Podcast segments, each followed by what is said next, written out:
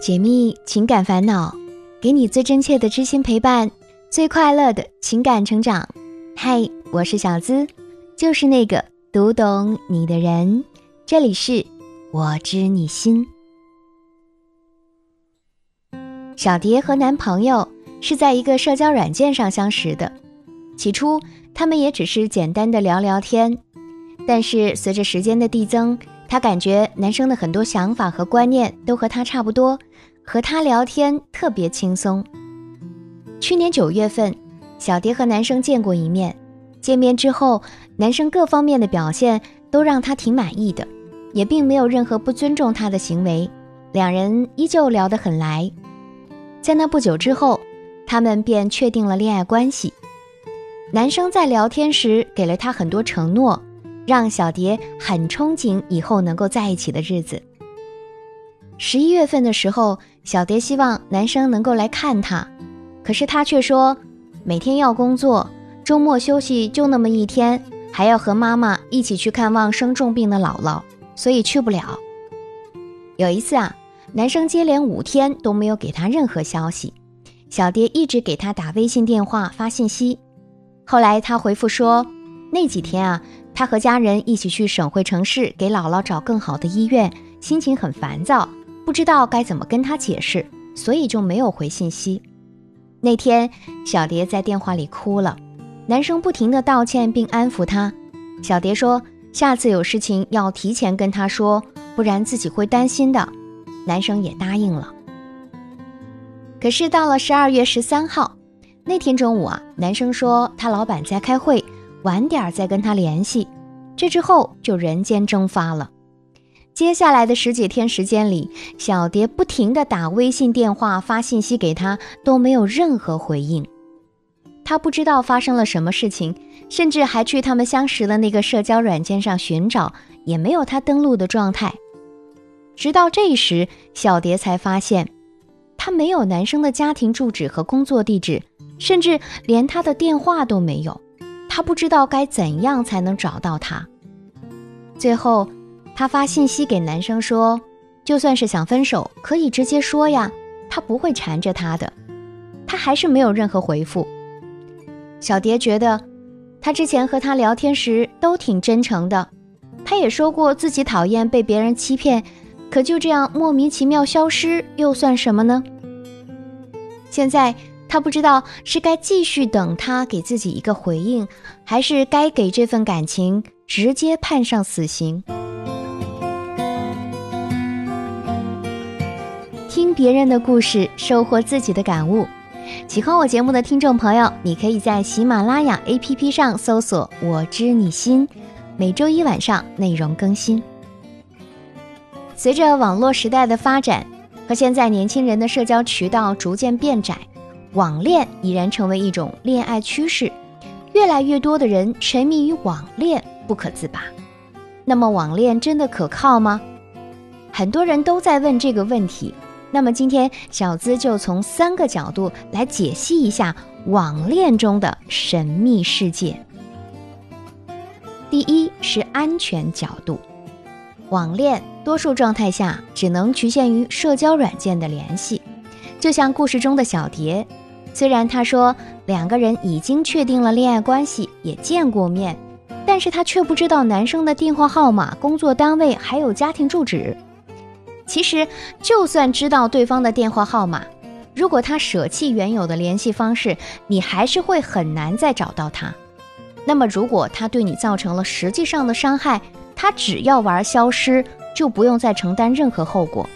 所以。网恋有风险，开始真的需谨慎。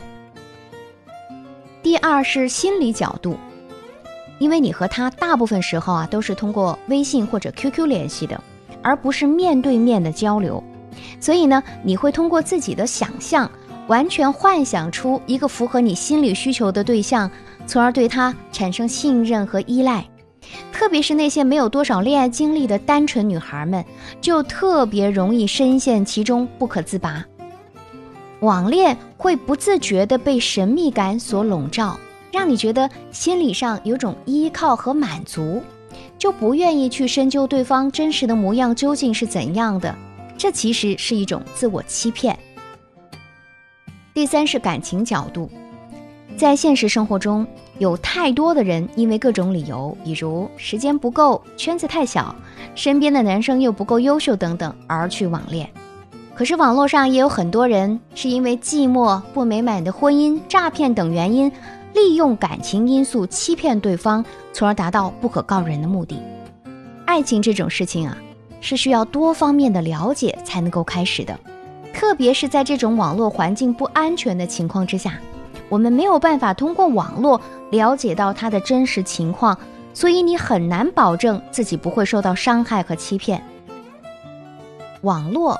只是改变了认识的方式，而并没有改变恋爱的过程。